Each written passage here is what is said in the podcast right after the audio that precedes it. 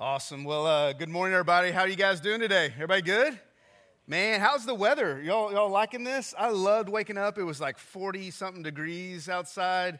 It was fantastic. Um, it's it's a great time to be here at Central. Uh, my name's Clayton, and I am the senior pastor here at Central. If you're a guest with us, I'm so glad you're you're here hanging out with us. If you're watching online, thank you guys for, for being a part of what we're doing here as well. Hey, I wanted you to, to do two things before we get started. One is to get the, the notes for today, so you can take out your phone, your iPad, whatever, and scan the Q R code with your with your camera, and you get the notes. Also, if you have your Bibles with you, turn to First John. That's where we're gonna we're gonna be today. So get the notes and turn to to First John um, as we begin this this new series. And so I just need to kind of um, air some laundry here a little bit. Uh, maybe it's a little T M I uh, time, but. Um, But uh, a couple weeks ago, I had uh, had surgery, and so Noah preached for me, our student pastor preached for me last week, and so thank you, Noah, for, for doing a great job. Uh, I had uh, I had hernia surgery around here, and and when I was a, a teenager, I had surgery a couple times, and like, I mean, the next day, I'm good, you know, and let's just get back to life, and I'm forty now, and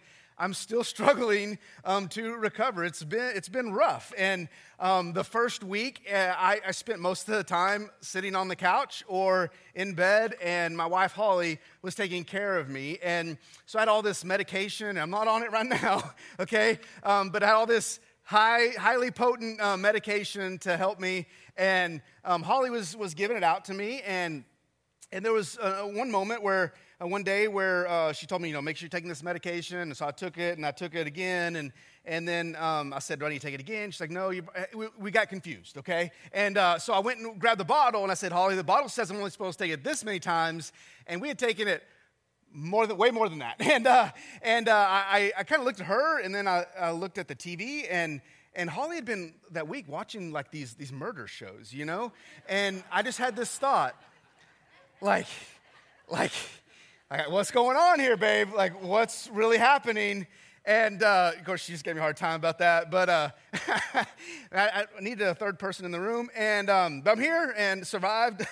And no, honestly, my wife took care of me. It was great. But but I was thinking about this. We, some of our favorite shows are those those murder shows, those crime shows, you know, where, like, the detective is trying to, to figure out um, and solve the case. And it wasn't too long ago that that it wasn't just those... those like crime shows, but it was it was um, courtroom dramas, you know?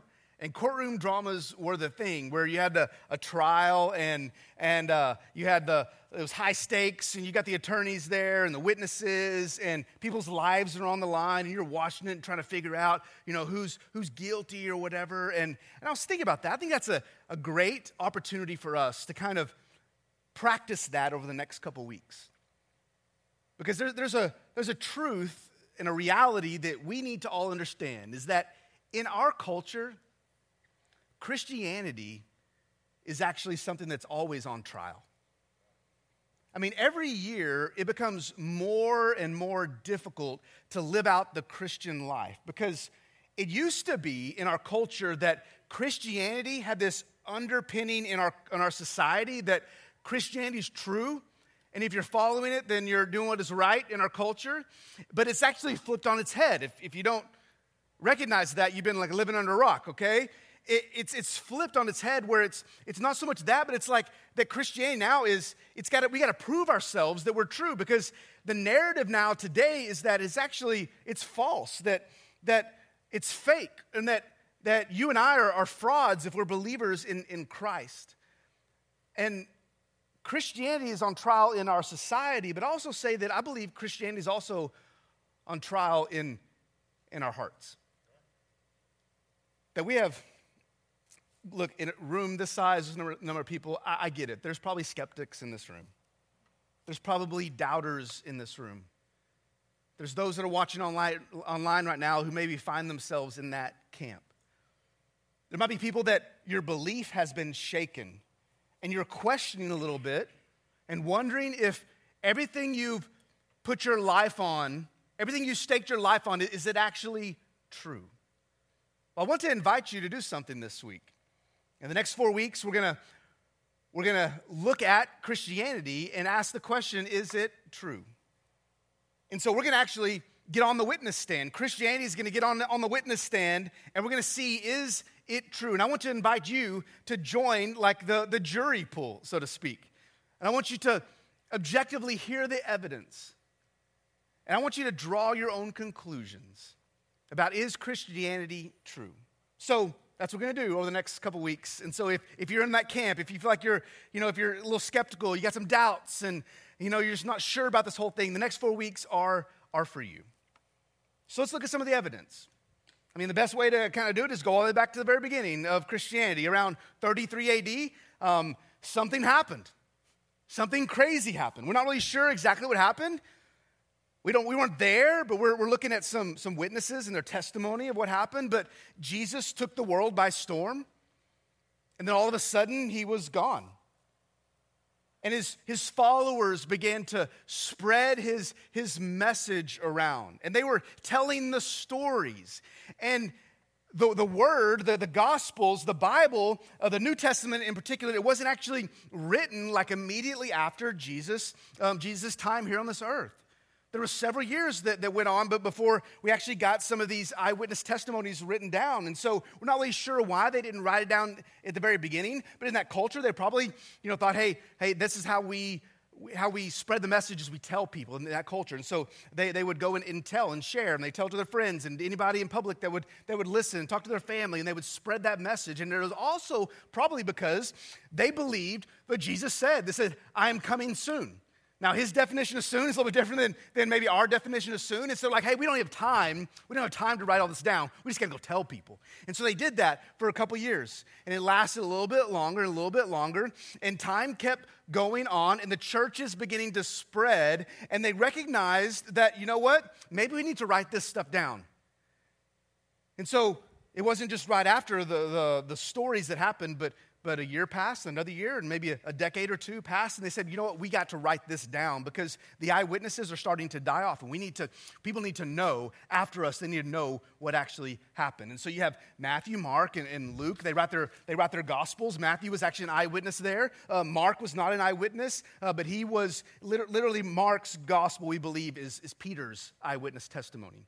And then Luke, he went around and got all the eyewitness te- testimony from people, and he was a doctor and like an investigator, and he brought all those together, and that's the gospel that we have um, for Luke. And then all these pastoral letters started um, spreading around um, throughout from, from Paul and some other people um, going around to all the different churches, and they were addressing some things.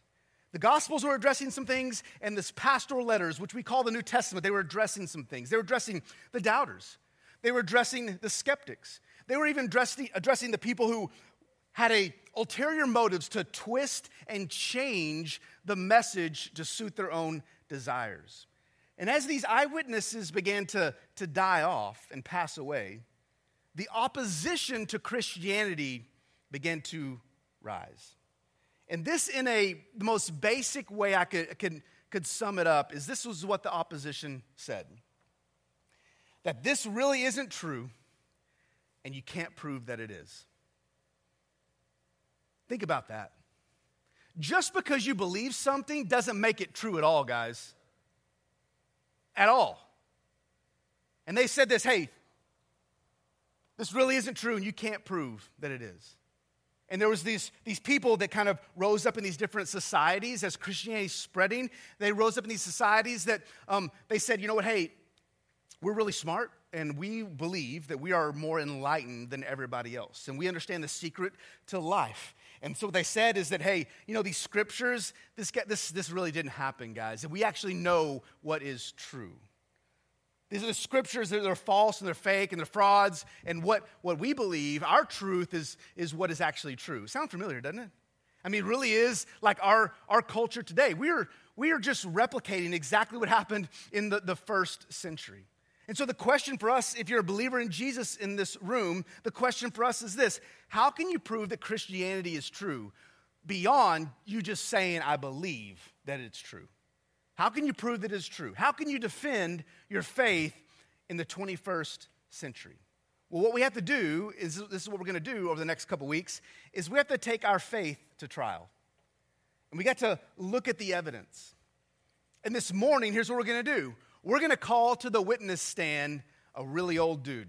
I I mean, we're going to have to redo the stage, get the A D A ramp up in here, wheel him up on the stage, this old man who is the last surviving disciple, decades and decades after the stories happened.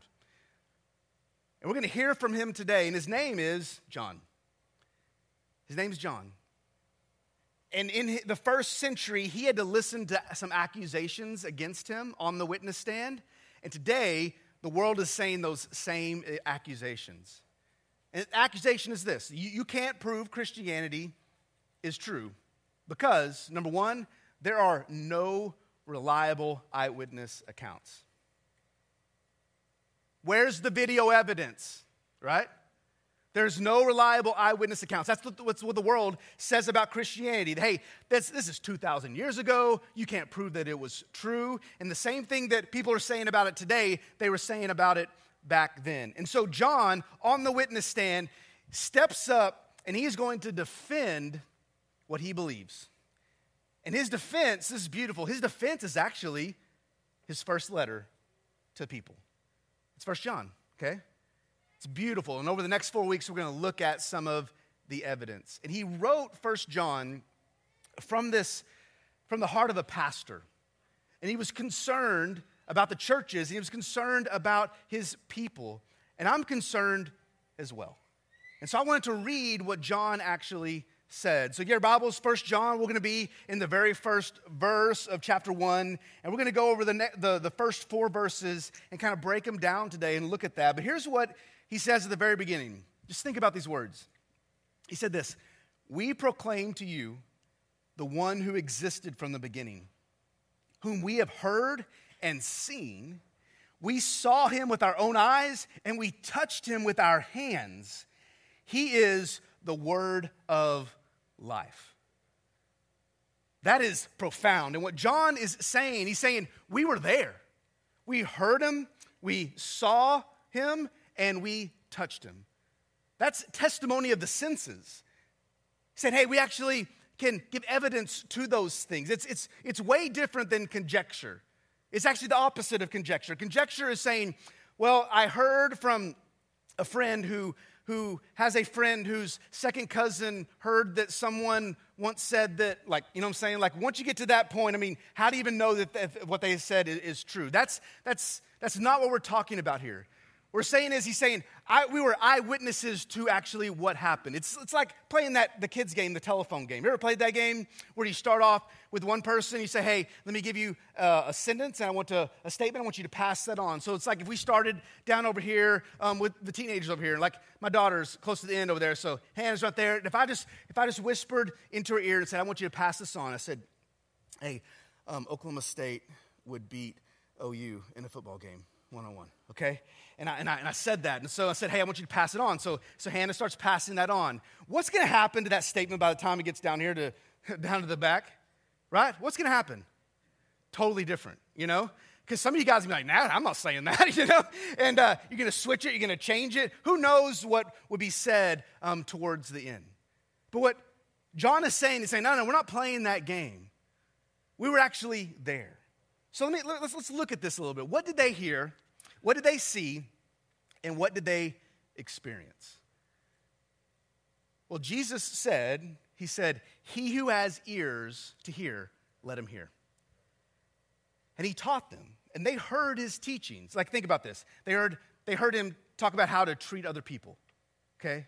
How to interact with people. They, he, he taught them about love and what true love looks like. They He talked about truth and, and made some really bold statements about what is actually true and said that, hey, there is no other way to get to heaven. There's no other salvation but through me. And he, those are the things that he taught. And they wrote those things down. But then they also got to see him back up his truth statements with his actions. Think about this. Jesus, seeing Jesus' character, right? These eyewitnesses got to see his character and his, his integrity and his perfection and sinless life. But they also got to see his boldness and his willingness. It was kind of crazy that he would, he would, man, call to the carpet these religious leaders for their hypocrisy. They got to see all those things. They also got to see even some incredible things like all of his miracles. The Gospels, we believe, have thirty-seven distinct miracles recorded in them. Now, we believe that there's way more miracles that Jesus performed, but there's thirty-seven that are recorded. And they got to see those miracles. So they hear his, his statements and like, is that actually true? Can we believe that? That is crazy. This changes everything. And then all of a sudden, he backs up what he's saying with all of these incredible miracles that only God could do. And they saw him heal the sick. They saw him cast out demons. They saw him raise people from, from the dead. And he literally sacrificed himself willingly and died on the cross. This is not an idea. This was something they actually saw. And they got to witness him come out of the grave. And he walked with them, which is crazy. He ate with them. He, he drank with them. The Bible says he even built a fire at one time. Like, a ghost doesn't build a fire, guys. Built a fire, and they, they came and sat with him. They truly lived with Jesus after the resurrection. I think sight is really important, isn't it? Especially when it comes to eyewitness testimony. It's why we love videos in our culture. I mean, you could have an eyewitness st- get on the, the, the witness stand and, and tell you exactly what happened, but man, if you've got eye, if you've got actual video evidence, it's way different, right? We love the idea of being able to actually see and experience those things. And that's what people did. And there, were, there weren't just twelve people, guys. There weren't just twelve people that got together at, at, after Jesus' resurrection and said, hey, let's make this up. We're the only ones that saw. There were so many people that got to experience Jesus. The Bible says that there were actually one hundred twenty people in the upper room. After Jesus' resurrection and he appears to his followers, it wasn't just twelve dudes and some ladies. It was one hundred twenty people packed in a room together, and all of a sudden Jesus appears with them. The Bible says that during those forty days that he was on this earth before he resurrected, um, before he went up into heaven, there was five hundred people that actually got to see him and walk with him and experience him. And his disciples saw him go up into heaven. The Bible records this in First Corinthians chapter fifteen. Paul was not an eyewitness, but he says, hey, you all have talked to these people. I've talked to those people. Let me just write this down, okay? So that we all can agree that this is what people are saying about what happened. He says this, I passed on to you what was most important and what had also been passed on to me, that Christ died for our sins, just as the Scripture said. Here's the gospel, okay? He was buried, and he was raised from the dead on the third day, just as the Scripture said. And he was seen by Peter, and then by the twelve. And after that, he was seen by more than five hundred of his followers at one time. And then he says something that changes everything. He says this, most of whom are still alive, though some have died. He said, hey, don't just take my word for it. Go and ask those people. And if, if what I'm saying is false, they'll tell you and they'll correct you. Well, they'll correct me. He says this, then he was seen by James and later by all the apostles. And I love how he ends this. He says, last of all, as though I had been born at the wrong time, I also saw him. What he's saying is that, hey, I didn't get to experience Matthew, Mark, Luke, and John. I wasn't there for that. I was actually persecuting Christians during that time, okay? But Jesus, the resurrected Jesus, appeared to me on the road. And I got to witness and I got to see him. Jesus was a physical reality to them. It's like the difference between online dating and real dating, okay? If you're online dating, it's like, I hope that person is who they say they are, and kind of their picture matches real life, and their personality matches what they're saying. You know, I, I, do they laugh weird? Like, do they snort? Like, I, what's going on? You don't really know until you actually have that, that real date, okay? And sometimes you hope it's the same thing, but a lot of times it's completely different. But think about this. The disciples, these followers, hundreds and hundreds of people, they met with him.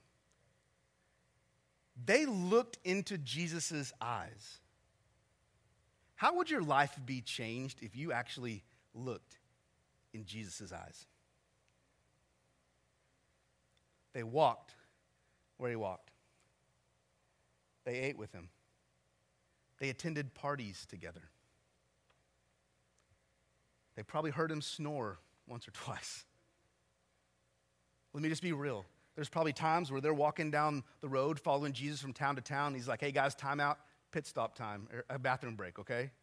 Jesus had to go do that. He was a real person. He wasn't a ghost floating around. He wasn't an idea of these guys just walking around without, without him and making it up at the end. He was physically there and connected with them. Think about this. Jesus touched that leper when no one else would touch him. He grabbed Peter's mother-in-law's hand when she was sick and healed her. He put his fingers in the, the deaf man's ears. He put his hands over the eyes of the blind man. When that dead girl was raised to life, he physically helped her get up. When Peter was drowning in the water after he, he had little faith, he pick, went down and picked up Peter by his, by his wrist. Think about this. Jesus, he got down on this dirty, dusty floor and washed all the disciples' feet. He physically touched them.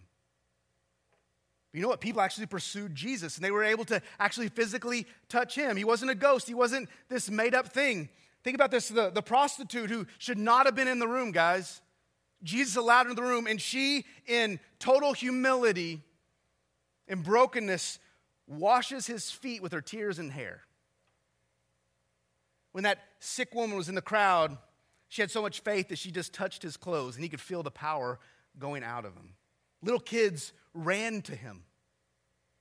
Thomas, who was doubting still at the very end, he got to, guys, I'm so jealous of Thomas.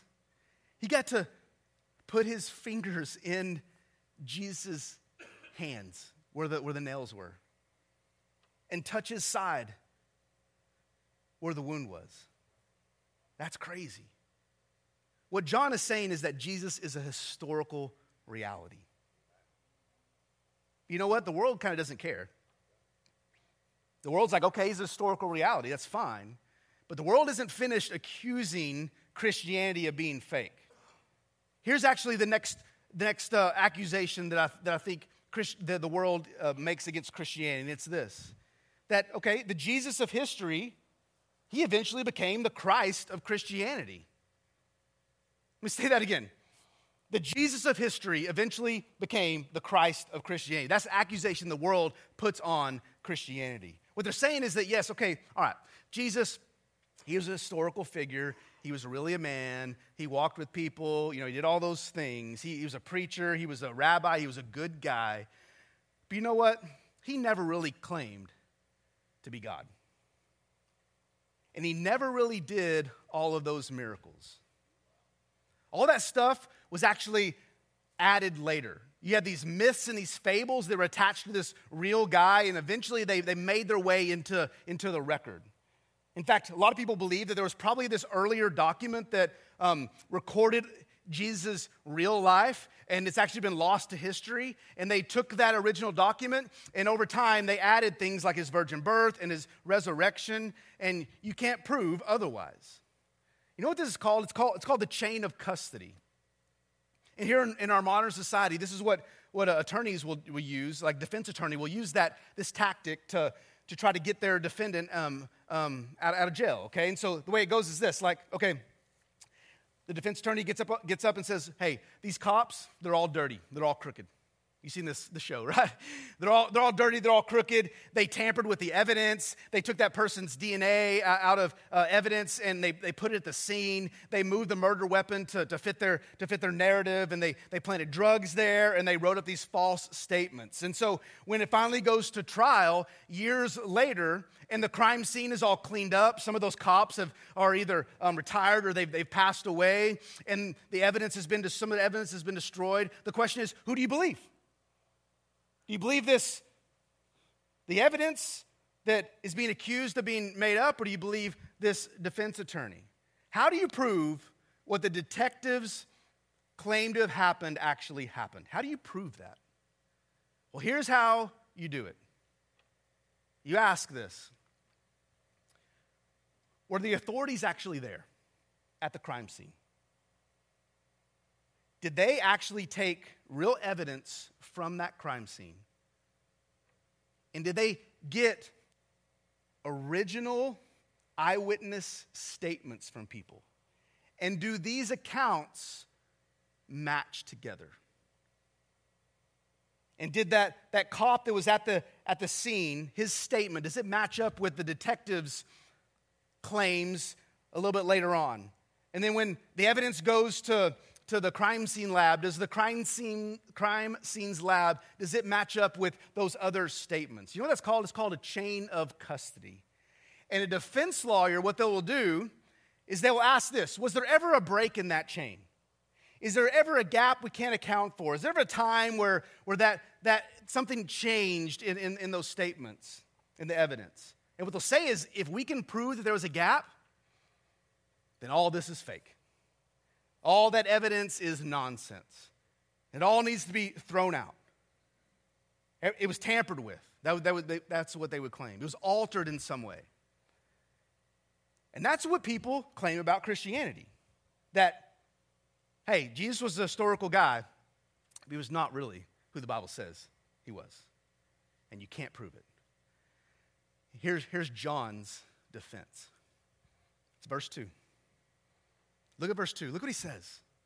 He gives these two claims. Here's what he says in verse two. He says, "This one who is life itself was revealed to us, and we have seen him." We have seen him. And, and now we testify and claim to you that he is the one who is eternal life. He was with the Father, and then he was revealed to us. What John is saying is that, look, that argument doesn't fly. There's no break in, in the chain of custody of the evidence. And he gives these two claims. I want us to look at the, this, these two claims from this, this verse. This first claim is this, that, that we are apostles. This is a, a claim that he was making right there. He says, hey, we have seen him. We are apostles. Well, to be an apostle, what does it mean? To be an apostle, does it mean you're just a leader of the church? To be an apostle, you actually had to be an eyewitness of Jesus. That's why there are no true apostles anymore today, okay? No one is alive back then. All the disciples, all of a sudden now they're called apostles, meaning they were they're messengers, they were eyewitness messengers. And Paul could actually be called an apostle to the Gentiles. Why? Because he saw the resurrected Jesus on the road to Damascus. What these apostles are saying is that we were there. We've seen him. We heard his teachings. We saw what he did. We saw, saw his miracles. And we we got to experience the gospels firsthand. So he says, hey, we were there. We are the eyewitness eyewitnesses. We are the apostles. And this is the second claim we see in this, this passage, that, hey, since we are apostles, we were the first ones that saw what happened. Look, the message hasn't changed. Like, this is not us saying one thing and then one hundred fifty years later, which some people claim, one hundred fifty years later, two hundred years later, that people that were not there, they, they changed up what Christianity is. He's saying that's not, that's not what has happened. What, is, what has happened is the message ha- has not changed. There's, there's no break in the, the chain of custody of the evidence. There's no, no, no, there's been no time for that to happen, because at the very beginning, what does he call Jesus? He calls Jesus eternal life. He doesn't call him, hey, he was a good guy.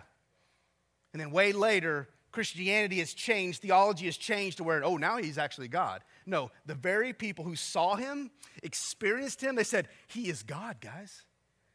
We can't explain it, it is crazy, but he is eternal life. And that's been the message from the beginning, hadn't it?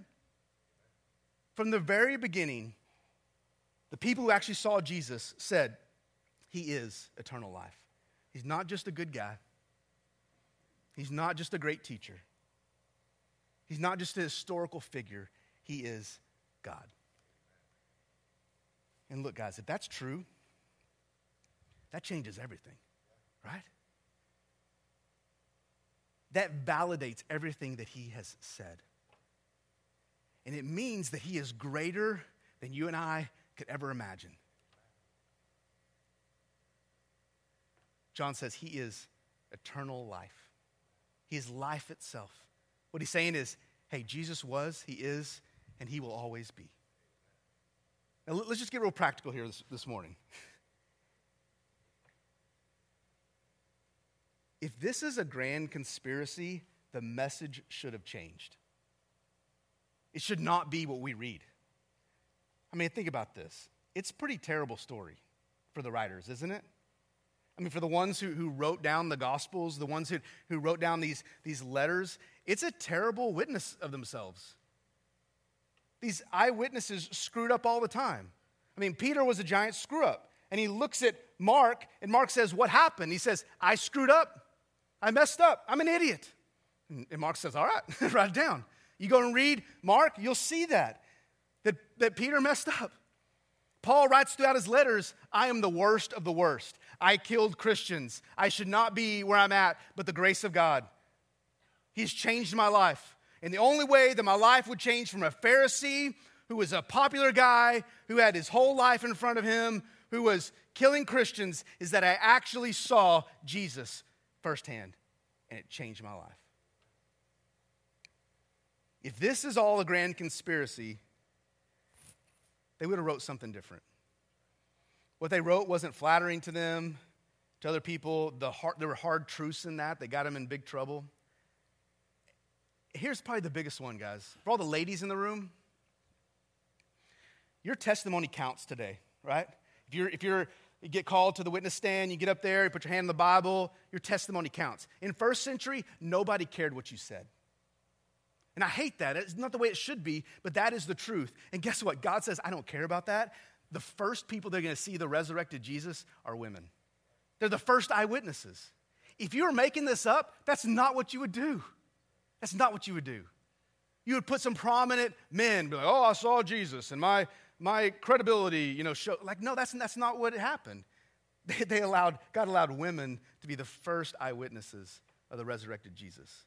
If you were making that up, this is all a big conspiracy, you wouldn't put that in it. You see, their claims didn't make them famous. It made them fugitives, right? It didn't make them popular. It actually put them in prison. It didn't, it didn't bring them devoted followers. It actually brought death upon them. Those claims brought death. Now, here's the deal. Let me, let me sidebar here. Being willing to die for something does not mean that it's true, okay? People die for things they believe in all the time. You look at what's going on in Israel today. People are dying for their beliefs. And there are two opposing beliefs, okay? They both can't be true, but people are dying for those things. People die for their beliefs all the time. But here's the deal. If you're making something up and you are the eyewitness, you don't die for that. Why? Because you know that it's not true. Because you made it up. And these eyewitnesses were willing to die for what they believed. John is telling us something this morning. Telling us this, that you need to hear the truth. And it's true not because some preacher gets up on the stage and says it's true. I mean, guys, I'm a nobody, okay? Don't, don't listen. Don't, don't take what I, I say. Like, look at look at what Scripture has to say. Make, make that your truth. It's not true just because I say something. It's not true but just because you've, you were taught it in Sunday school when you were little. Or you were born into a Christian family. That's all you've ever known. It's true because the evidence is overwhelming. And we live in a culture that says, prove it to me. Show me the evidence. And I'm saying it's right here. The evidence is true. And so for believers in this room, you say, hey, I'm a believer, Clayton, that's awesome. It's good, you know, information for me today. Well, I want to, I hope that today this is strong confidence that is put into your beliefs. That you have a stronger confidence in the one who you have trusted in. That you don't just look at Jesus as this historical figure, this guy that, I, you know, the Bible says is true. My, my parents have said this is what is true, and so I'm going to believe it. But instead you're like, you know what? Man, the evidence proves that Jesus is who he really says he is. And I think we all need that because there's going to come a day, or the day has actually come in your life, where you're going to be in a tough spot in your faith. And there will be this little thing that goes on in your conscience that says this, where is God? Where are you, God? You get that cancer diagnosis and you're like, are you kidding me, God? Why would you do that to me? Someone you love passes away and you're like, God, I thought you were for me. The Bible says if, if you're for me, who can be against me, right? Like nothing bad could ever happen in, in my life. And if it does, man, I have a little bit of doubt that creeps in. Or for some of you, this is my story. I was saved when I was ten years old. I was into G I Joes and cartoons. And I put my faith in Jesus. Guys, I don't trust the ten-year-old at all. Why would I trust the ten-year-old version of me? Am I really saved? Is this really true?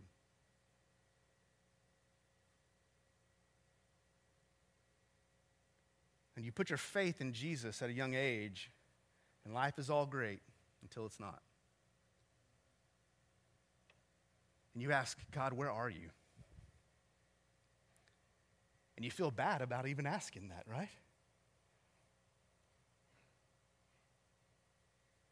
And so God doesn't want you just to take a, a leap of faith out into the dark. He gives us great evidence.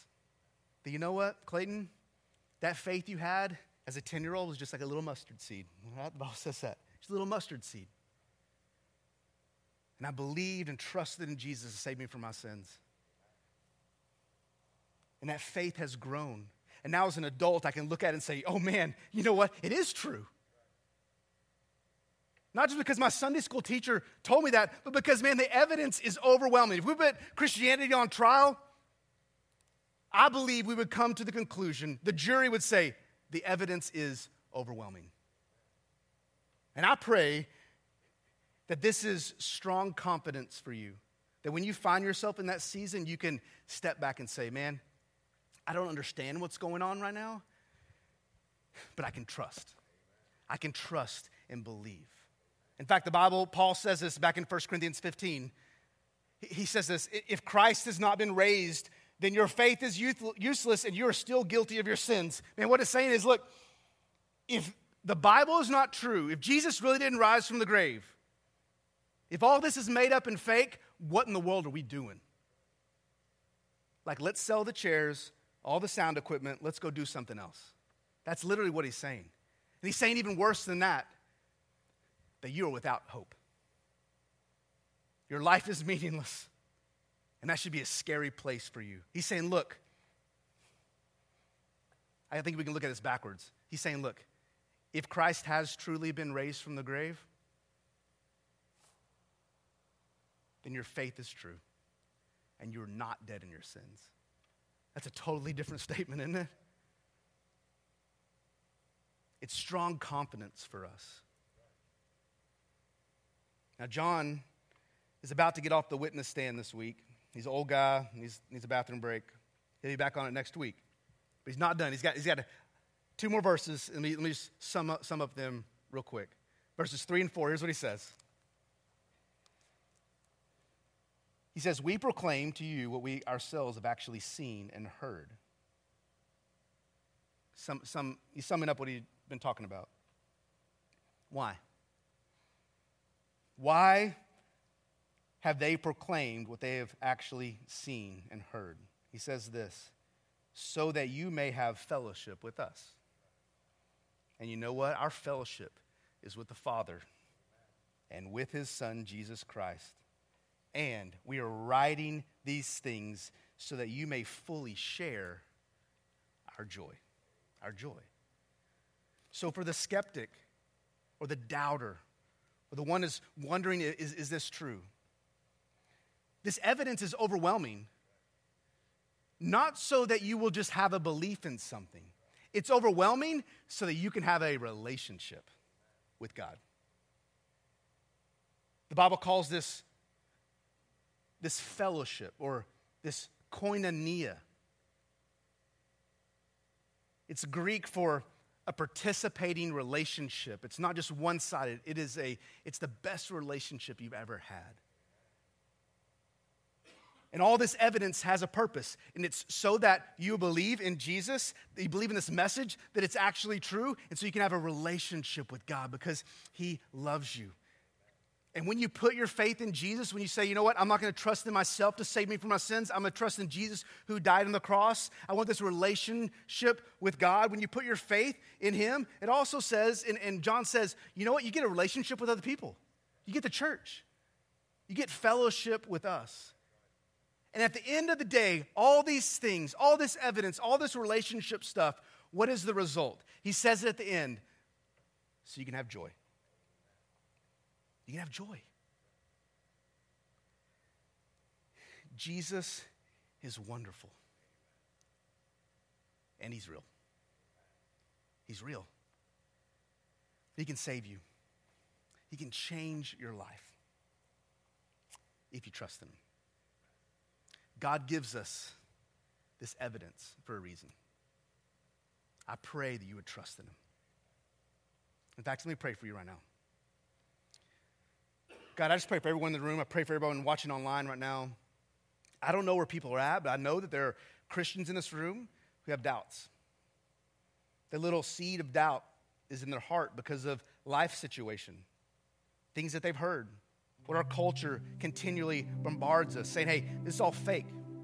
The thing that you trusted in as a kid, it's all fake.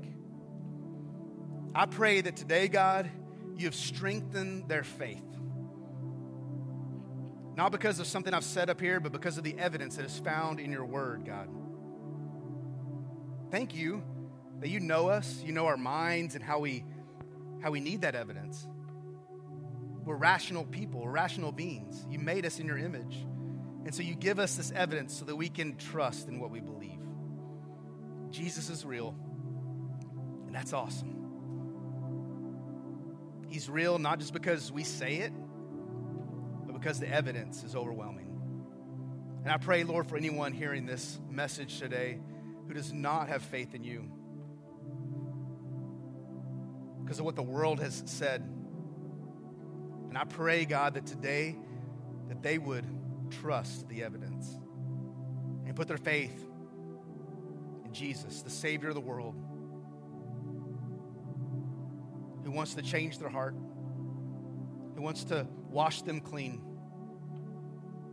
and give them eternal life. Help us, God, to respond this morning, we pray. In Jesus' name, amen.